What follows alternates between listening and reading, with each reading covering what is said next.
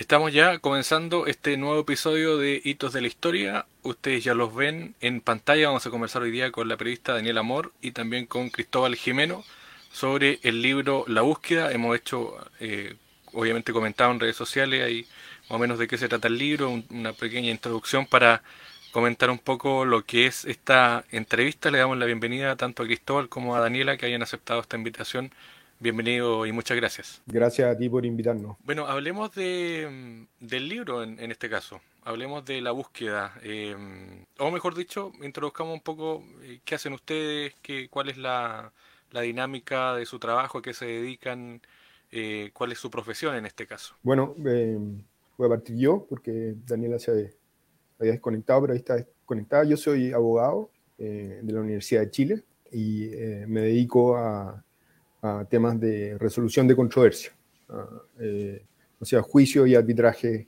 eh, comerciales.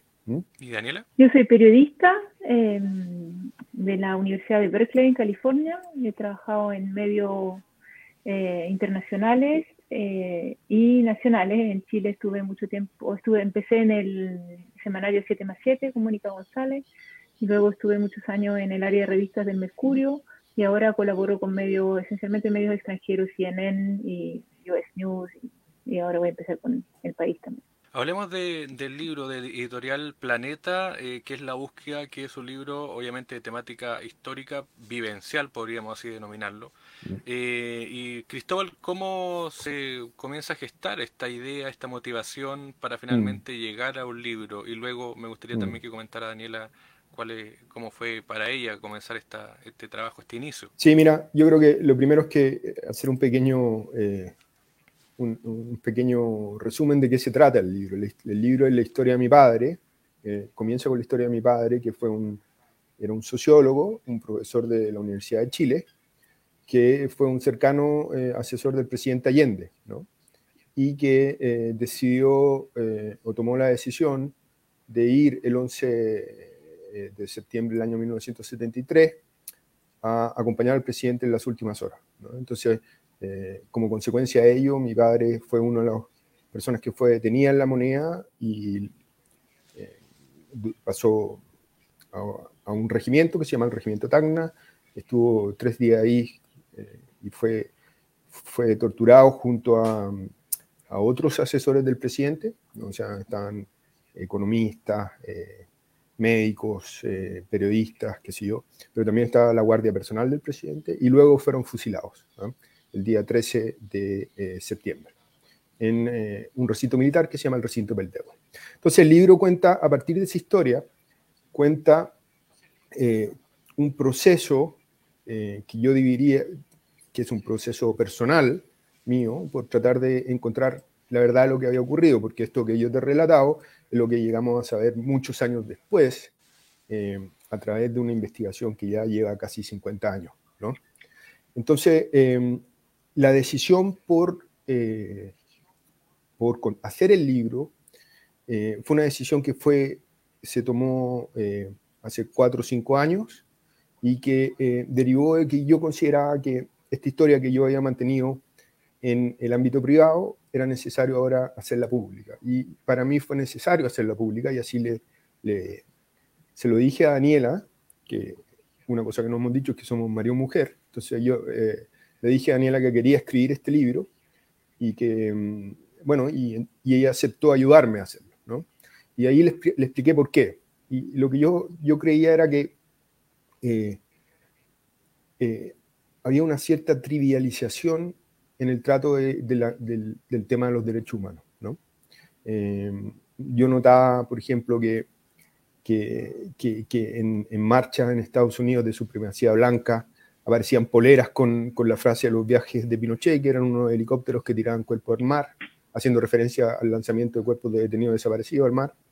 Eh, ya había mucha violencia contra los monumentos de derechos humanos, incluso la Comisión Interamericana de Derechos Humanos le había advertido al Estado en el año 2020, eh, creo, que se estaban produciendo eh, muchos atentados en contra del monumento. Y, y, además, habían en el ambiente político un trato muy trivial al, tema de los derechos humanos. La prueba de eso es la, crítica que se le hizo al Museo de la Memoria, por parte incluso de ministros de Estado. y lo, llamaron el Museo de la Desverdad, por así decirlo. Entonces, eso unido también al hecho de que en mi concepto, eh, muchas veces el tema de derechos humanos se trataba con un afán político y con un doble estándar muy marcado respecto de otras situaciones de derechos humanos que ocurrían en Latinoamérica, evidentes, como era el caso, por ejemplo, de Venezuela, eh, que no se, no se condenaba de la misma manera que se condenaba la violación a los derechos humanos que ocurrió en la dictadura chilena. Entonces, eso me llevó a decir, mira, es importante que eh, la historia la cuenten aquellos que lo vivieron, ¿no? Y como esto me tocó vivirlo a mí, creí que era importante poner esta historia en, eh, el ámbito de público para hacer una contribución. ¿Para qué? Para que esto se pudiera eh, discutir de una manera serena, ¿no? Y, proveniente de alguien que lo vivió, de una familia que lo vivió y que no tiene afanes políticos. O sea, no, no hay una agenda política, ni Daniela ni yo nos dedicamos a temas políticos, cada uno ejerce su profesión, como te, te contamos. Entonces queríamos darle otra mirada eh, a este tema. Entonces, eso fue lo que nos motivó y yo se lo, se lo pedí a Daniela y Daniela accedió a ayudarme a hacer el libro. ¿Qué pasa cuando Cristóbal te pide esto, Daniela? Bueno, me, me preguntó quién podía ayudarle. Yo automáticamente dije que sí. Eh, porque me parecía algo muy importante en dos planos. En un plano, eh, el que explicaba Cristóbal, que es a nivel de sociedad, como ciudadano, para aportar en el fondo al país en el que vivimos y una reflexión como más profunda sobre este tema. Eh, y también a nivel personal, encontraba que era importante abrir estos temas en la familia y tratar de sanar heridas. Que, o sea, encontré que era bueno hablarlo también porque tenemos hijas. Eh, yo creo que también quería aportar algo desde mi perspectiva, era, es la perspectiva de alguien que no vivió estos hechos. Yo crecí fuera de Chile, eh, mis padres fueron, ni siquiera estuvieron en las listas exiliados, no volvieron por precaución, pero no estaban en las listas. Entonces, cuando entré a la familia, cuando me conocí a Cristóbal y me casé con él, descubrí por dentro lo que significa realmente eh, haber vivido lo que son las violaciones a los derechos humanos. Y yo creo que no se, no se conoce tanto, no se habla tanto de, de, eso más en el detalle y en el impacto real que tiene sobre la vida de las personas, eh, no solo del círculo más cercano, sino que también incluso más amplio. Y eso yo creo que era muy importante demostrarlo. Yo creo que también fue una motivación para mí, mostrar eh, ese impacto en las vidas de la gente, más allá de la víctima. En ese sentido, Cristóbal, eh, aparte de, tu papá, obviamente, de, de Claudio, ¿quién más aparece en el libro o como figuras fundamentales o importantes dentro del libro? Bueno, hay, mucha gente, ¿no? Que, que, yo diría que hay, hay figuras y generaciones. O sea, hay unas una primeras figuras que vienen de la generación que vivió los años 70, ¿no? Eh, en eso con, con Daniela nos pasó que mientras investigamos el pasado, eh, pudimos sentir la eh, vorágine, yo diría, ¿ah? que, que, existía en Chile en, eso, en esos días. ¿ah? En esos años podíamos ver la polarización al entrevistar a la gente. Entonces hay muchos protagonistas que son, que fueron protagonistas en los años 70, ¿no? Eh, desde luego tiene un, un, protagonismo muy importante parte de mi familia, mi madre, porque se relata todos los esfuerzos que en una primera etapa durante el, gobierno dictatorial, eh, todos los esfuerzos que se hicieron para tratar de conseguir la verdad. Y eh, ahí hay personas que realmente ayudaron mucho y también son reconocidas. Y después hay toda una historia de lo que me tocó vivir a mí durante la democracia, eh, para tratar de, de, saber lo que realmente había pasado. Y ahí hay protagonistas muy importantes. Ahí hay protagonistas, yo te diría, hay jueces que son protagonistas muy importantes, como la ministra Amanda Aldovino, que fue la encargada de buscar eh, los restos en los recintos militares, los restos de detenidos desaparecidos como consecuencia de la mesa eh, de diálogo. Hay policías que tuvieron eh, mucha, mucha importancia. Hay todo un equipo de técnicos, de arqueólogos, antropólogos, etcétera, que trabajó en la búsqueda. Y, en fin, yo creo que eh, el libro se caracteriza porque tiene muchas historias. ¿ah? Y dentro de esas historias hay muchos protagonistas que tuvieron una participación en estos 50 años, incluso personas que em, nos ayudaron eh, a, formarnos para poder eh, sobrevivir. Y en eso, por ejemplo, incluso hay historias de profesores míos, etcétera, etcétera, de abogados, etcétera. Entonces, si uno lee el libro, se da cuenta que hay, no es solo una historia, son varias historias, y se van entrelazando. Y hay otros protagonistas que son los victimarios. Y Daniel, que, claro. Mm, que, también están. O sea, desde Ramírez Pineda, que dirigía el, regimiento Tacna, el general Brady, eh, todos todo los, eh, los miembros del ejército que participaron en los hechos. E incluso un abogado también que se dedicó a estafar familias que buscaban a sus seres queridos como dice Cristóbal, hay harta, Si ahondamos más en mm. esa, si ahondamos más en, el tema de la, de la fuente, por así decirlo, que también están relacionados con los protagonistas, ¿cómo, cómo fue? Eh, ¿Hicieron una entrevista? ¿Buscaron fotos? ¿Hay material audiovisual? ¿Cómo fue la recopilación de, esa, de esas fuentes? Em, mira, hubo varias cosas. Uno fueron las entrevistas, ¿no? Partí, partimos como con las entrevistas que, que hice yo, eh, a sobrevivientes del ataque a la moneda, a amigos de Claudio, a los, a los familiares, entrevista a Cristóbal también. Eh, la, la ex ministra Valdovinos también eh, me reuní varias veces con ella y me dio acceso a, sus archivos personales, los peritos, los arqueólogos, los antropólogos que trabajaron en la búsqueda. Hubo mucha gente que, estuvo dispuesta a hablar a pesar del, del costo emocional que tenía para ello.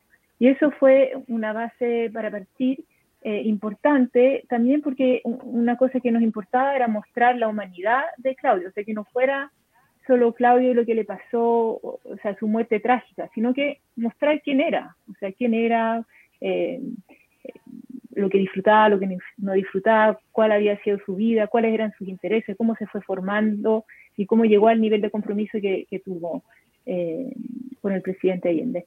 Entonces, eso fue una base. Y, eh, y lo otro es que están todos los expedientes. Cristóbal conoce muy bien el expediente del caso de la moneda porque estuvo involucrado.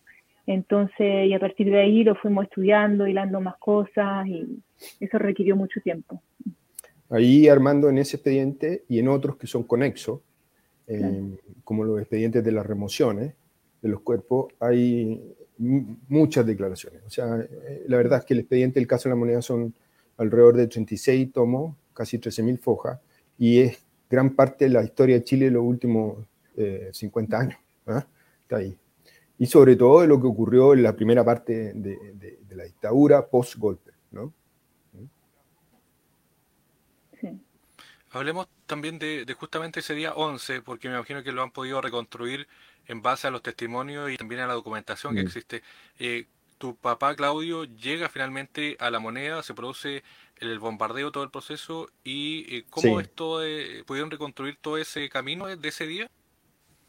Sí, mira, eh, yo creo que en, yo lo dividiría en dos. gracias a, a, las entrevistas de Daniela, por supuesto yo sabía lo que había ocurrido hasta cierto punto, ¿no? Que era hasta que él llegaba a la moneda. Eh, y gracias a las entrevistas de Daniela, la gente se fue abriendo y nos fue contando los detalles de cómo fue la llegada, ¿no? Y los días previos, que eso es muy importante, Armando, porque eh, eh, mi padre, por, por, por, la función que ejercía, era sociólogo y era director de un centro de, de opinión pública, una especie de como segundo piso del gobierno de Salvador Allende. Entonces, estaba muy consciente de la situación crítica que tenía el país. Entonces, estaba en el fondo estaba preparado y, yo creo que decidido a acompañar al presidente en sus últimas horas. Entonces, esos hechos eh, fueron completados, yo creo, con las entrevistas que hizo Daniela. Lo que ocurrió en la moneda, bueno, hay muchos libros que ya habían investigado, el libro La Conjura, otros libros de Ascanio Cavallo, etcétera, lo que ocurrió el día 11 en la moneda. Pero de todas maneras, eh, Daniela y yo tomamos la decisión de entrevistar a gente que, estuviera ahí, ¿ah? o que estuviera en los hechos relacionados con lo que ocurrió dentro de la moneda, porque queríamos saber qué había hecho Claudio, qué le había tocado hacer, dónde estaba, etcétera, etcétera. Después de que se produce el bombardeo y de los hechos que eran relativamente conocidos, bueno, ahí empezaba una nebulosa que se fue aclarando durante los años, a medida que se pudo ir haciendo más justicia, y, logrando que se declarara la verdad y derrumbar el pacto de silencio. Y ahí supimos, bueno, ya lo que había ocurrido después, que fue, como digo, que lo llevaron al, regimiento Tacna, eh, que era comandado por este señor Ramírez Pinea, y eh, después de dos o tres días en que fueron torturados por la inteligencia militar, finalmente eh, por orden de, de, los máximos jerarcas del golpe hasta los capitanes que, que, digamos, los oficiales que dirigieron el pelotón de fusilamiento, bueno, fueron fusilados en Peltejo, ¿no? Los detalles de ese, de ese episodio, Armando, son, son detalles duros, ¿no? no eh, son eh, muy escabrosos, que, y bueno, nosotros creíamos que era necesario contarlos eh, de la manera más objetiva posible y más documentada posible. Y en eso tuvo una gran importancia el proceso, ¿no? El hecho que ya hayan declaraciones judiciales, hubo una reconstitución de escena, etcétera. Y, bueno, y el libro lo cuenta, y la decisión de Daniela y mía fue que esta historia tenía que ser contada de manera que no solo se contaran los hechos que, daba cuenta el proceso judicial, sino que además se fuera contando esta historia personal. Y bueno, ahí Daniela tuvo, eh, tuvo un rol importante en la estructura del libro. Claro, eh, tienen el documento, me imagino, tienen los expedientes, los relatos. y ¿Cómo se forma esto, Daniela, para finalmente sintetizar y crear un, finalmente un libro que se pueda leer más reducido, obviamente, porque no puedes poner el expediente, pero ¿cómo fue mm. elegir esos textos, los testimonios? Hubo que leer mucho los testimonios, además que la, gente involucrada no, no, no declaró una sola vez, generalmente declararon varias veces y tenían que responder preguntas distintas cada vez o precisar cosas. Entonces, a partir de ahí uno se va haciendo una idea eh, más clara de lo que puede haber pasado y en términos como narrativo lo que, lo que tratamos era de, no agobiar tanto al lector. Entonces buscamos manera de estructurar el texto para que pudiera eh, tener ganas de seguir leyendo, o sea, que estuviera suficientemente interesado y que eh, las partes más crudas o más duras no lo agobiaran como para alejarlo del texto y de, y de la información. Entonces, así fuimos, fuimos armando, eh, tratando también de, de, escribirlo de manera entretenida en el sentido de, o, atractiva, en el sentido que hubiera escenas, que no fuera como eh, un texto demasiado judicial o académico, sino que se leyera un poco eh, de manera más fluida. Eso es lo que tratamos de hacer. Entonces hay como ese ritmo es como para hacer una pausa. De repente Cristal tiene además un tono muy especial para escribir, tiene anécdotas que, que mostraban que la vida no era solo todo negro, o sea, hay, hay anécdotas divertidas, porque la vida sigue, digamos, sigue, y, sobre todo con el afán que tuvo mi suegra desde un comienzo de, de, sobrevivir sin odio y de la mejor manera posible, y que lo traspasó al resto de la familia. Hay una entrevista, de hecho, que leí en El País, eh, donde hablan justamente del mismo tema del libro. Eh, y hablabas tú, Daniela, de lo difícil que a veces fue entrevistar justamente a, tu suegra. Y hablabas tú también, Cristóbal, de, todo este proceso que se da, porque finalmente tú creces hasta una cierta edad donde no tenías conciencia de lo que había pasado.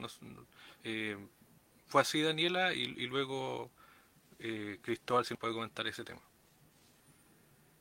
Sí, fue difícil. Yo diría que todas las entrevistas fueron difíciles porque no son hechos que dejan a nadie indiferente. Entonces, las con fueron particularmente dolorosas porque es, la persona que perdió a su marido y que tuvo que buscarlo en primer lugar y que quedó eh, viuda con dos niños chicos. Entonces, obviamente es revivir la angustia eh, más grande que uno pueda tener eh, otra vez. es obligar a la gente a volver a, es revictimizarla de alguna manera, o, esa palabra que se usa tanto, obligándolos a, recordar de nuevo detalles y cosas dolorosas.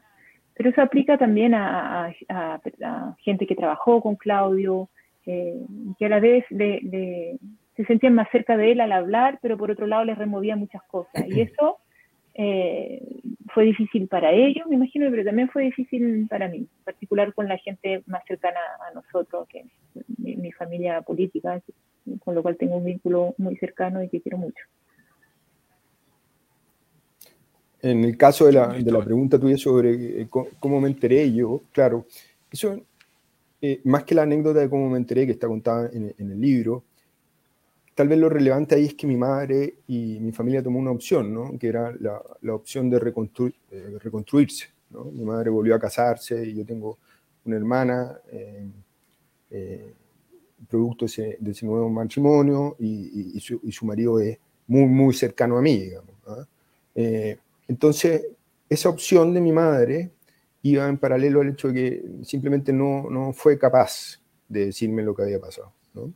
Y bueno, y como ocurre normalmente en, en, estos casos en que las cosas no se hablan, yo obviamente sabía que mi padre había fallecido, pero no, no sabía cómo. Finalmente me enteré eh, cuando tenía 12 años, claro, leyendo una revista. Eso es lo que, cuesta, lo que cuenta un poco el libro. Y, y cómo a partir de ese momento empieza un proceso que le da el título al libro, que es la búsqueda. ¿no? Eh, es buscar eh, no solo la verdad, que es un proceso individual, pero también es un, una búsqueda por, por, tratar de sanar, sanarte ¿ah? de, de, de, estos hechos que te tocaron vivir. ¿sí? ¿Cómo lo ven ustedes eh, a medida que van, a, que van pasando la historia, hace 50 años de, del hecho? ¿Cómo mm. analizan ustedes todo esto que se da cada cierto tiempo en Chile también, donde hay una especie de hay una frase que dice defender lo obvio, ¿no es cierto? De, de esto es un mm. tema obvio que hay que defender el derecho mm. humano. Mm. Pero ¿cómo lo, lo, ven usted en el presente también eh, a medida que han podido reconstruir esta historia? Mira, yo voy a partir porque yo tengo una, una de las citas que hacemos en el libro, una cita de Edward Said, que es un gran, gran filósofo de origen palestino eh, y pensador intelectual que vivió en Nueva York, ¿no? Y Said dice, mira, los derechos humanos no, no, es una intelequia, no es una palabra, no es una intelequia intelectual, porque cuando se violan son de lo más real posible, de lo más real que hay. Eso tiene eh, mucha importancia para nosotros. Eh, creemos que la sociedad tiene que tomar conciencia de este tema. ¿eh? No para asignar responsabilidades, porque para eso están los juicios. Nosotros queríamos, lo que queríamos hacer nosotros era que este, este tema, este, esta temática que vuelve a salir y vuelve a salir y vuelve a salir, sea tratada con otro tono, de manera que podamos tratar de lograr una solución que nunca es definitiva. Eso es muy importante tenerlo claro. O sea, uno nunca pone, termina con este tema, no lo pone en un cajón y lo cierra, simplemente aprende a vivir con eso. ¿Y para qué volver a, a, a, a discutirlo? ¿Para qué traerlo de vuelta? ¿Cuál es el objetivo? ¿Ah? Como en nuestro caso no hay, como te digo, no hay un afán político. El objetivo es de que entendamos que los derechos humanos son las líneas básicas de nuestra convivencia, es la línea básica de la cancha en las que nosotros convivimos. ¿no? Y, y, en eso merece una reflexión de lo que pasó, de todos, desde los jueces, lo, los periodistas, los políticos, no solo los políticos que negaron los derechos humanos, o sea, que negaron las violaciones a los derechos humanos, las ocultaron, sino de aquellos políticos que también llegaron a, eh, a crispar el ambiente político a tal manera que ya se hacía invivible. Eso que yo te contaba que con Daniela simplemente revivíamos lo que, se está, eh, lo que estaba ocurriendo a principios de los años 70 en nuestro país. ¿no? Entonces, lo que hay que hacer, y yo creo que esto es importante, es que hay que hacer una reflexión calmada y pausada de este tema con un solo objetivo, que es que esto no le vuelva a ocurrir nunca más a nadie más. Así que ese, ese, es nuestra, ese fue nuestra, un poco la, el, el, el, raciocinio o lo que nosotros pensamos o lo que fuimos elaborando también, porque no es que haya estado absolutamente claro al principio, pero que lo fuimos elaborando a medida que íbamos haciendo el, libro juntos, íbamos discutiendo el tema y, y, hablando sobre él. No sé si la Daniela tiene una visión distinta, pero... No, para nada. Lo que, lo que yo lo que creo que eh, no, es lo mismo, solo, es lo mismo, solo aportar que está demostrado que hay que hacer memoria como sociedad para poder sanar. Ya hoy en día sabemos por la Comisión Valets que hay más de 40.000 víctimas de las violaciones de los derechos humanos durante la dictadura, más las familias alrededor. O sea, hay mucha gente afectada por esto. Y, y, y es importante no hablarlo desde eh, posturas que llevan a una sociedad fragmentada, sino que todos juntos, de manera transversal, para poder seguir adelante y efectivamente que no vuelva a pasar. ¿Y en el proceso judicial en qué etapa está finalmente? ¿Cómo ha avanzado eso? Mira, el proceso judicial en este momento eh, se falló en segunda instancia en la Corte de Apelaciones en el, en el año 2021. Eh, hay personas que están condenadas a pena efectiva y hay recurso y está pendiente en la Corte Suprema. Está pendiente que se decida o que se vea la causa y se decida finalmente en la Corte Suprema. Por último, Daniela Cristóbal, eh, ¿cómo se puede adquirir el libro? ¿Cómo lo pueden enviar a regiones? ¿Lo pueden buscar a través de internet? ¿Cómo es el proceso ahí con, con Planeta sobre todo? Bueno, está disponible en internet y en las librerías. En, las grandes librerías está en General Antártica, la Feria del Libro, eh, las que leo. Y se puede comprar en buscalibre.cl, llega rápidamente generalmente. y, también en la, en la página web de las librerías. Y además está disponible en ebook y en Kindle, en Amazon, para los, para los dispositivos Kindle. O sea que no es tan difícil de encontrar. Así que vayan por él.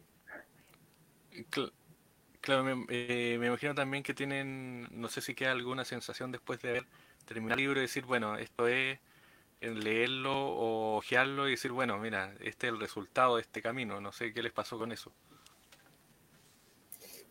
Bueno, a veces yo no me lo creo. mira, fue un, fue un camino largo porque nos demoramos alrededor de tres años y medio en terminarlo, entre la investigación y escribirlo. Pero ha sido muy reconfortante verlo en la librería y recibir los comentarios de la gente que lo lee. Ya ha estado un tiempo en la librería, ha estado casi un mes. Eh, le ha ido muy bien al libro y estamos súper contentos, sobre todo por la recepción. Y porque tengo la sensación, y yo creo que la Daniela también, que el, el libro logra tocar a gente que no ha estado en contacto con el tema de los derechos humanos. Y eso es muy importante. yo creo que esa es la principal contribución que puede, que puede lograr el libro. Por último, eh, Daniela Cristóbal, em, ¿qué le podrían decir a, no sé, al joven o a una persona adulta que está buscando algo para leer y que también tiene intuición o, tiene quizás la, la, opción de, de, leer esto, de leer este libro tan, tan vivencial también? ¿Qué le dirían ustedes eh, cuál es la mirada que deberían tener ahí. A ver, yo, yo me acuerdo, hace, hace, le contaba a la Daniela que, que hace unos años estaba leyendo un historiador muy importante que se llama, un historiador francés que se llama Jules Michelet, que a propósito de la Revolución Francesa, ¿no? Eh, eh, explicaba que las mejores fuentes que él tenía era la gente que había vivido los hechos, ¿no? Y eh, él escribió eh, una, una, famosa historia sobre la Revolución Francesa eh, en, en, las primeras décadas del siglo XIX. ¿no? Y yo creo que este libro, la gracia que tiene es que son hechos contados por las personas que los vivieron. ¿ah? Y están contados, como hemos dicho, sin, sin una agenda particular, simplemente con, con, con la idea de compartir esta vivencia con la mayor cantidad posible de gente. ¿no? Así que yo creo que, eh, bueno, lo invitamos a que lo compren y que lo lean. Va a ser entretenido. La idea es que puedan hacerse ellos mismos una, una idea de... O sea, saquen ellos las conclusiones que quieran a partir de, la información mm. que ponemos ahí. Eso es muy importante, o sea, no, no, no, no hay, eh, hay reflexiones, por supuesto, pero no hay una, una una calificación política, una mirada política. Eso, eso lo va a hacer la historia, lo tiene cada uno, etc. Estos son hechos y lo que queremos es que los lectores, eh, cada uno saque sus propias conclusiones eh, sobre lo que pasó. Muy bien, pues Daniela Amor, Cristóbal Jimeno, un millón de gracias, éxito también y bueno, a leer el libro porque eh, es importante saber para no repetir finalmente el mismo proceso. Así que muchas gracias, gracias por el tiempo obviamente y bueno, vamos a, a, estar atentos ahí a cómo le va a la búsqueda. Okay. Muchas gracias a ti por el espacio. Gracias, Armando. Gracias, un abrazo, que esté muy bien.